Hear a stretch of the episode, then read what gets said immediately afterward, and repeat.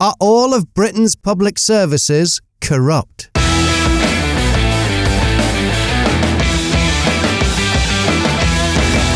Find out soon from this week's special guest, the NHS whistleblower Tom Bell. He's the host of Tom's 5 Minute Friday podcast.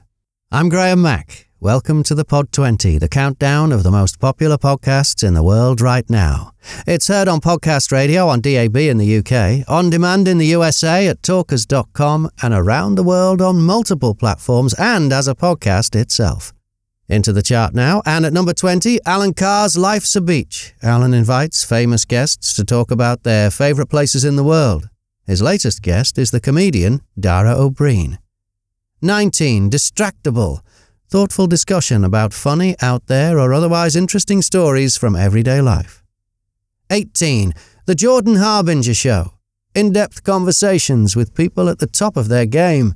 His latest guest is Yuri Matsarsky, the Ukrainian journalist turned civilian fighter against the Russian invasion of Ukraine.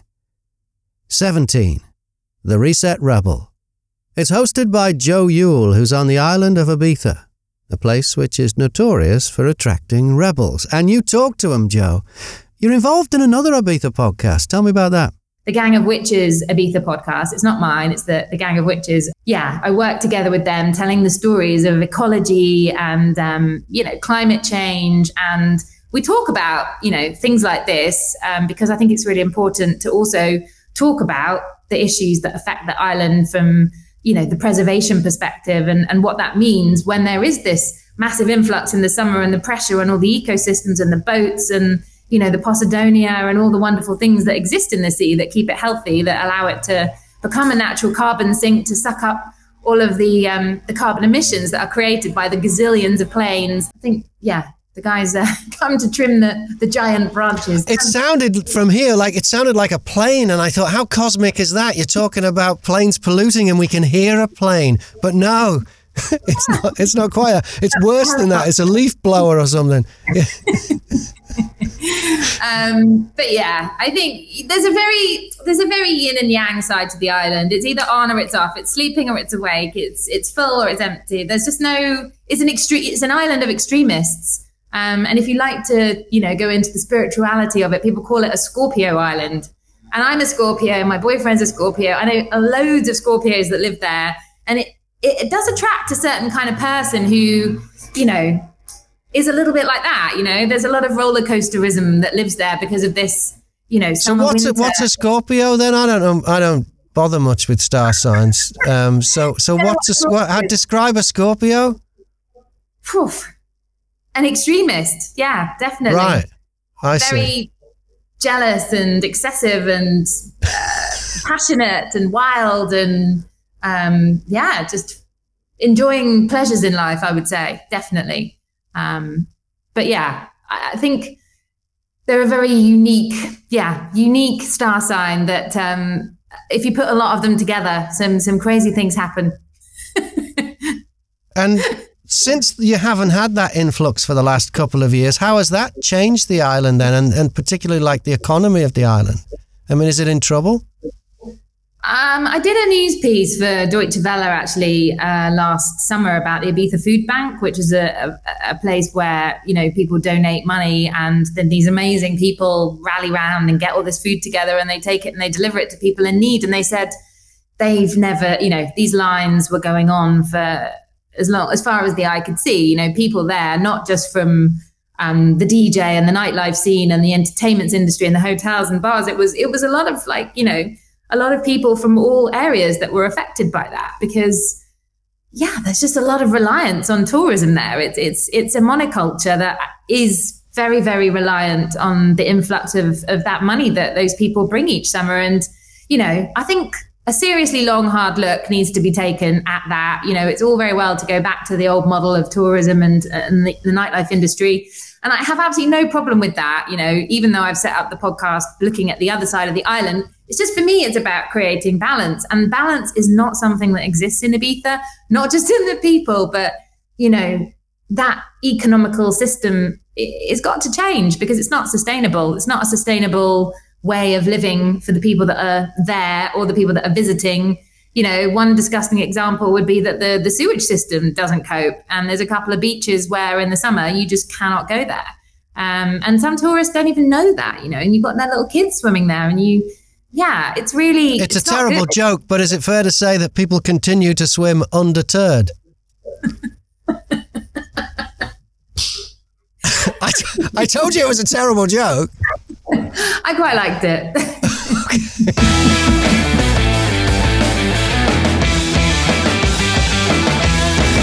The Reset Rebel, hosted by Joe Yule, is at number 17 this week on the Pod 20.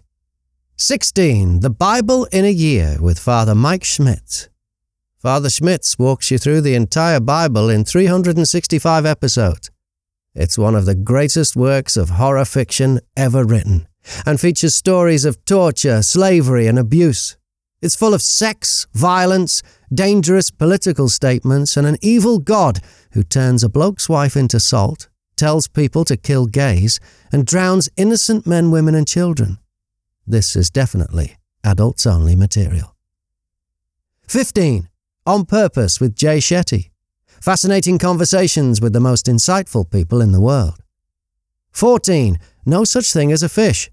The award winning podcast from the QI offices. The latest episode is live from Belfast. Dan, James, Anna, and Andrew discuss email, Y fronts, and MRI scanners. 13. Sips, suds, and smokes. Everything good in life is worth discussing wine, tea, coffee, whiskey, beer, cigars, barbecue, people whose first names begin with a Q, ex Amish, the state of Alabama, roadkill, and Canadians.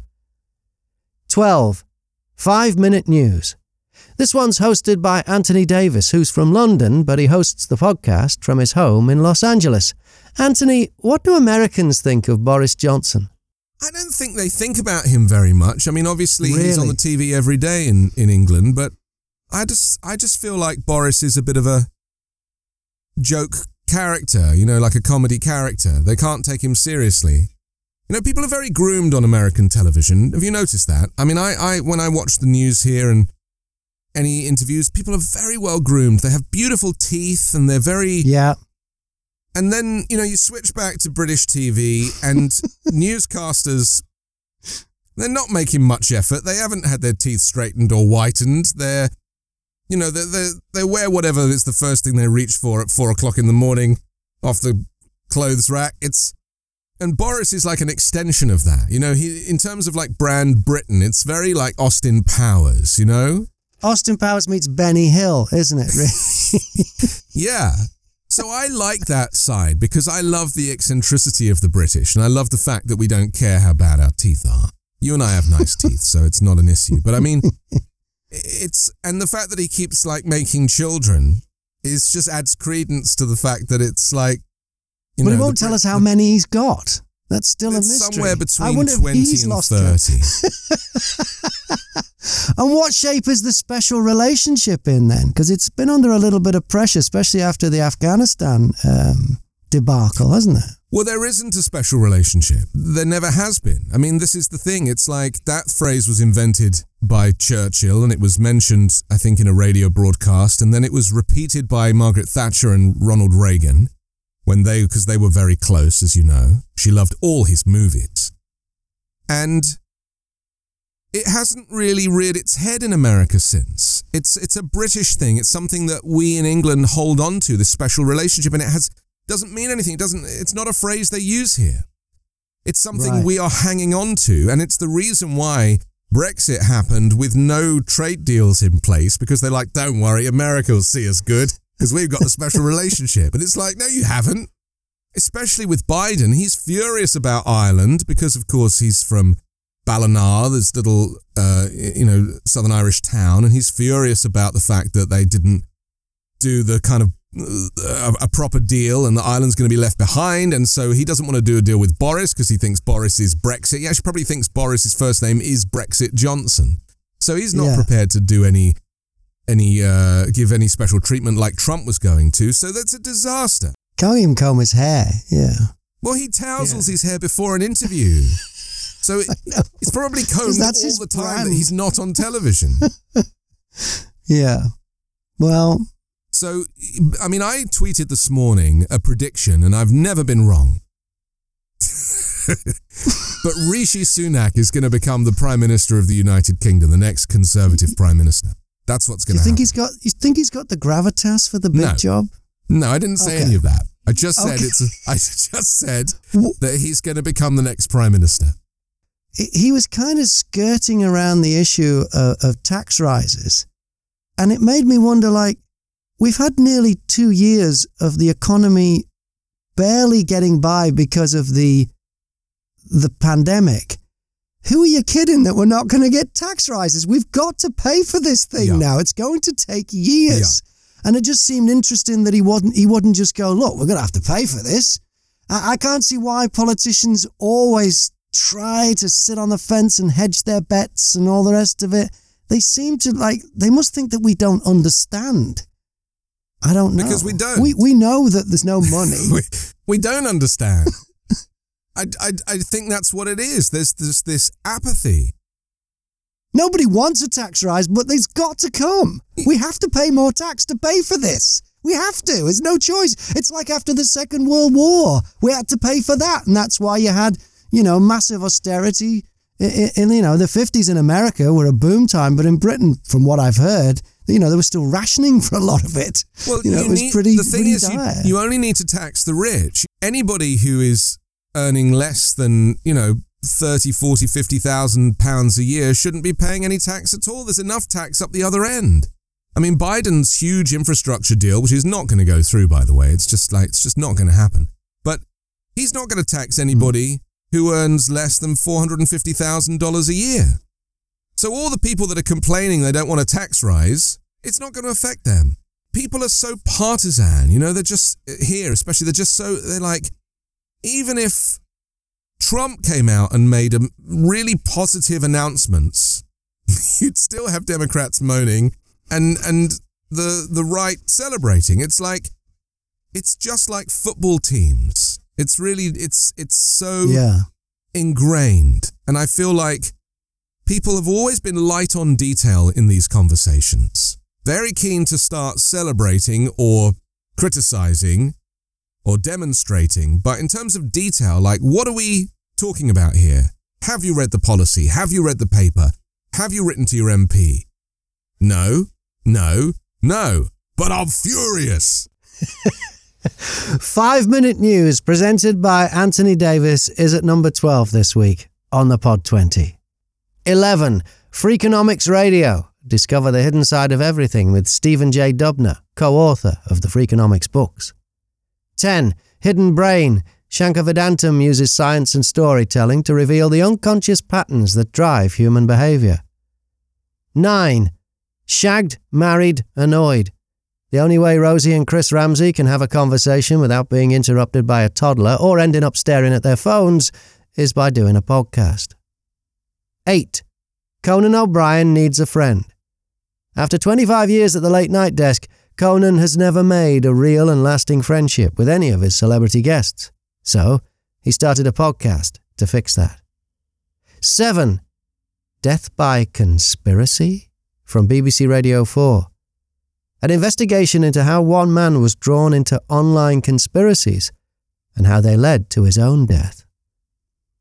6. Tom's 5 Minute Friday podcast. It's hosted by Tom Bell, Tom, you became a whistleblower while you worked at the NHS. Before that, your sister Alison was sexually abused by a male nurse while she was a patient at a mental health hospital.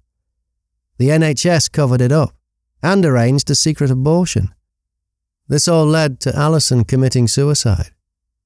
Then you found evidence of a cover up by police and the Crown Prosecution Service. We've heard a lot about NHS cover ups. And police cover ups too. The biggest one, probably South Yorkshire Police and their cover up of the Hillsborough disaster. Are all British public services corrupt? Yeah, they're all, they're all failing us in this respect. And um, when they do what they do well, it's great. They just don't have the capacity or the flexibility to admit when there's a mistake. It's, it's like never admit you've done something wrong. And then the, so I call it, I call it the cock up to conspiracy continuum. Yeah. which is probably mm. very unfortunate in, in, in, in, for me to use that. But what happens is, so let's take the case of, um, let's take Hillsborough for a good example, yeah? People are told to adjust their record books and their logs of what happened, yeah? Change evidence, change Absolutely. statements. Change yeah. statements, change evidence, yeah? Nobody resists, right?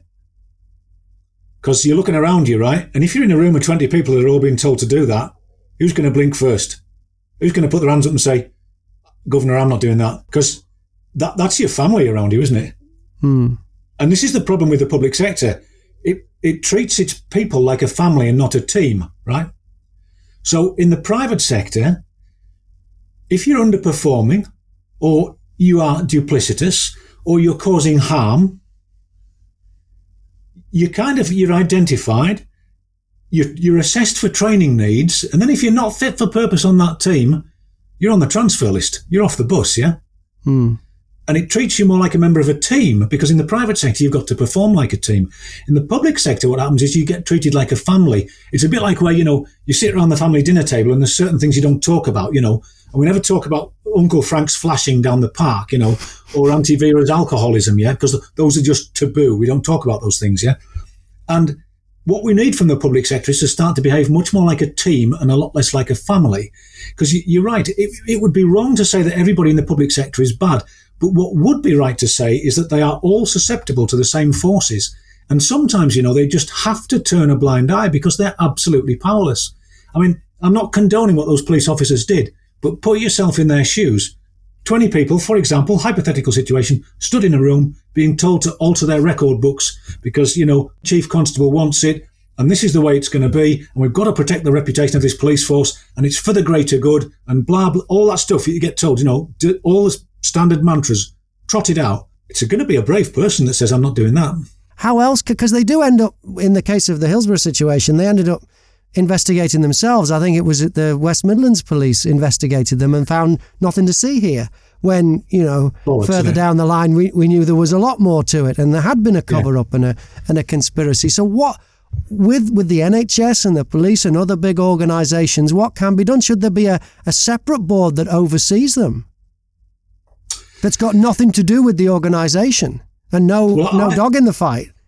Yeah, I mean, I, I would personally like to see community control for a lot of our services. Now, people kind of chuckle at me when I say that because they say, oh, we, I mean, let me give an example.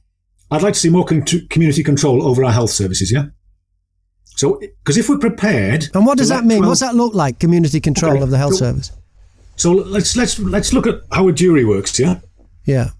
So I've done jury service once, right? Roped in off the street, literally, you know, literally, twelve people, citizens, you know, good and true, and all the rest of that stuff and we become the ultimate decision makers about a really important decision involving people's lives. Yeah. So we are trusted with the dispensing of justice. And I'm not great on the, I love some of the philosopher's statements. I'm not great on them. I can't remember these from memory, Graham. But, you know, all the great philosophers, Socrates, Plato, Aristotle, they all talked, didn't they, about the importance of justice. Justice was a prerequisite for everything. Martin Luther King said, without justice, there can be no peace. So justice is the cornerstone of our societies and the perception of justice is the cornerstone of our societies. So if communities and lay people can be trusted with that kind of responsibility for jury service, why can't we be trusted actually to govern police services, health services, adult social care services? Um, that whole reputation management piece just needs to be consigned to the dustbin of history. There should be no room for public relations within any of our public sector organizations. We don't want public relations departments. We want information. Yeah. Now mm-hmm. you can't, when we talked earlier about changing people's behavior, we're talking about a generation's work here. This, this is not going to change overnight because yeah. what you've got is a lot of people at the top of the tree now who made their way to the top of the tree by emulating the behavior of the people who reached the top of the tree before them. And they yeah. did the same for the people before them. Yeah. It's modeling, so isn't it? That's how you get on, is you model successful people. And yeah. Absolutely. Absolutely. Yeah. I, I, saw you do this. I'm doing, so I'm going to do the same. If they pay attention to that, then I'm going to pay attention to that. So rather than having these top down imposed targets and measures, which frankly mean nothing to you or I, right? Have you, for example, have you ever come out of your GP surgery or has your wife ever come out of a GP surgery and say, Oh, Graham, that was a seamless integrated care experience? yeah. You know, they either yeah. dealt with you effectively or they didn't. Yeah. Yeah. And, yeah. and so all this, the measures that they're measured on mean nothing to you and I. Why can't we define the value that we want to get from these services? Yeah. I, so the, I think the police service failed me. The Hillsborough families know that the police service failed them. Yeah. So they, in other words, they defined the value. They said, "No, you failed us," and then the police kept going, "Nothing to see here, nothing to see here." Yeah. Yeah, and, then you had exactly that with Alison because they, you, in fact, you were doing a lot of the investigation, and you were, you were finding evidence in the book. You talk about when a policeman came round to your house, and uh, and and you completely stumped him because you had the goods, and they they didn't or said they didn't.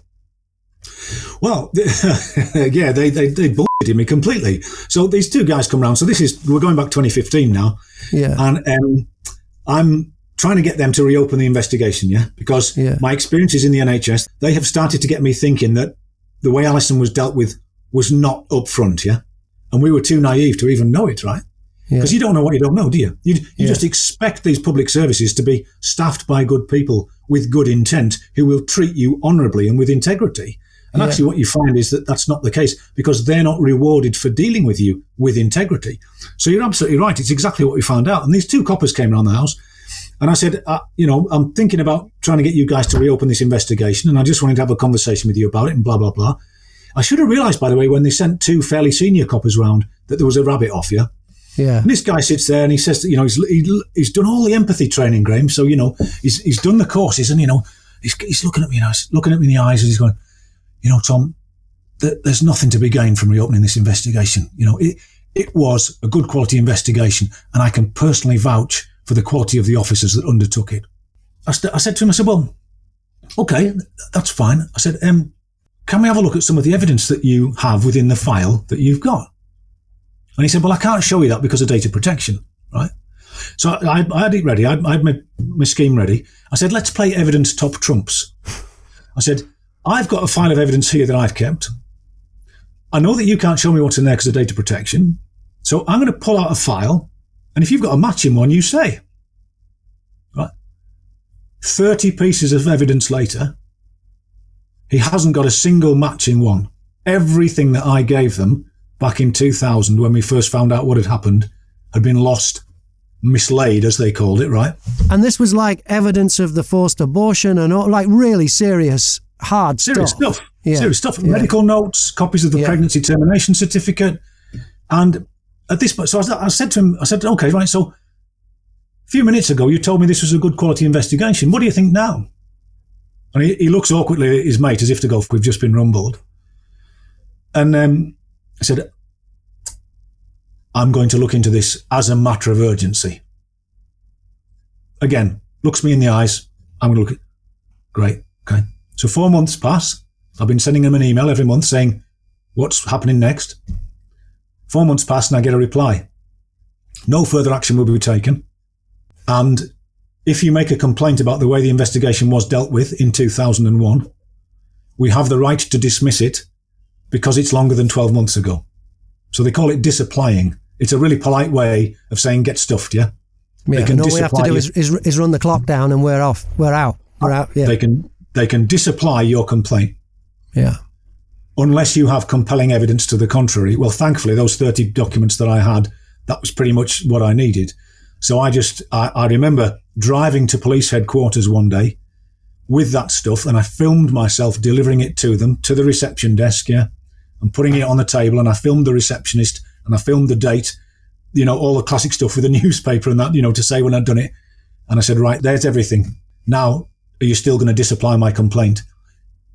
At which point they begrudgingly acknowledged that there might be something they should look at.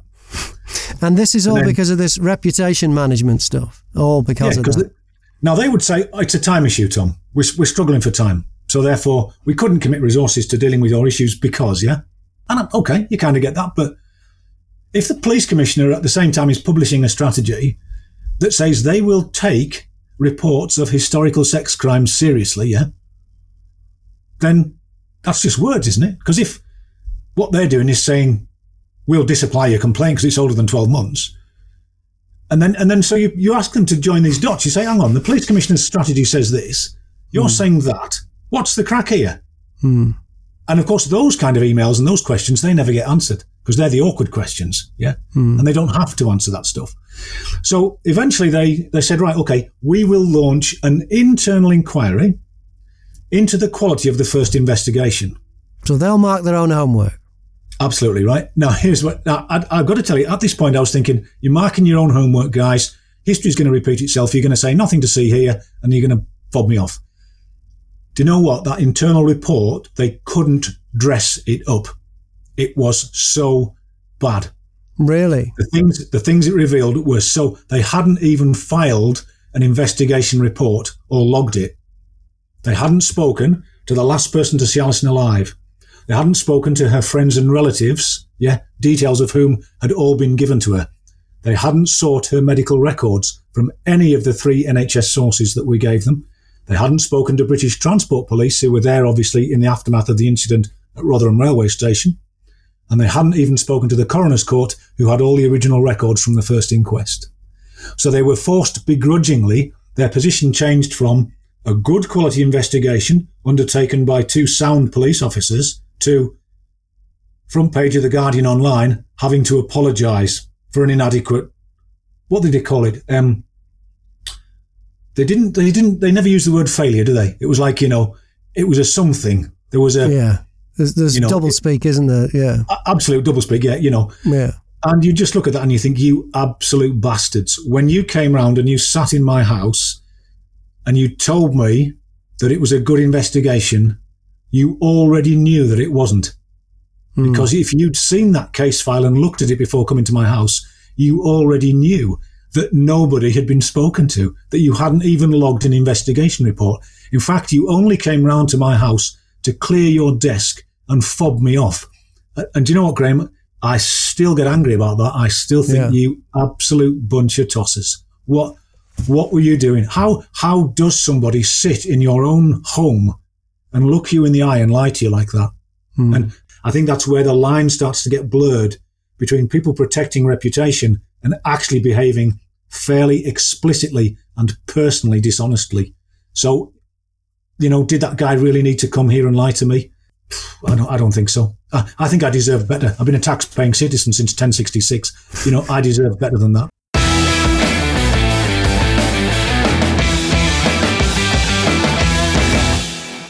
Tom's 5 Minute Friday podcast, number 6 this week on the Pod 20. Into the top 5 now, and at number 5, my favourite murder with Karen Kilgariff and Georgia Hardstark. Karen and Georgia tell each other their favourite tales of murder and hear crime stories from friends and fans. 4. Ukrainecast from BBC Radio. The latest episode features President Zelensky's plea to Congress. 3. Stuff you should know. If you've ever wanted to know about champagne, Satanism, the Stonewall Uprising, chaos theory, LSD, El Nino, true crime, and Rosa Parks, then look no further. Josh and Chuck have you covered. 2. Crime Junkie. If you can never get enough true crime, congratulations, you found your people. And at number one.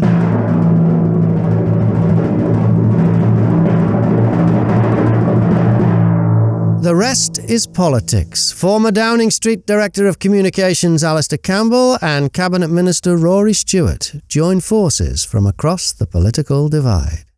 And that's it for episode 99. So good they named an ice cream after it. Thanks to this week's guests Joe Yule, Anthony Davis, and Tom Bell. Next week, my guest is Gary Hayes from Highway 61 podcast. In the meantime, you can watch extended video chats with my guests on YouTube and subscribe to my YouTube channel. What will happen on the podcast radio chart next week? Will your favourite make it to number one? Find out with me, Graham Mack, on Fridays at 5 pm and across the weekend on podcast radio. And don't forget, you can influence the Pod 20. Make a recommendation at thepodcastradio.co.uk.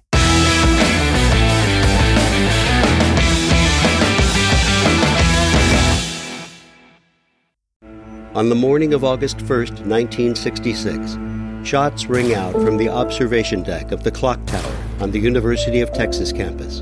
It marks the infamous beginning of the modern era of mass shootings in America. You're listening to Stop the Killing podcast. Join us as we take you behind the crime scene tape to explain global mass shootings and mass attacks. I'm Sarah Ferris, but more importantly, this is Katherine Schweit, the former head of the FBI's active shooter program. I spent five years as the FBI's top executive looking for answers to the mass shooting crisis. I've been at the shooting scenes, I've traced heroic acts of bravery, and I've sat silently and listened to the heart wrenching stories from survivors. Amongst this horror, there is hope. We all hold the key to stop the killing. You just need to know how to unlock the door. Download Stop the Killing and be part of the solution. Search Stop the Killing on Apple, Spotify, and all the usual suspects.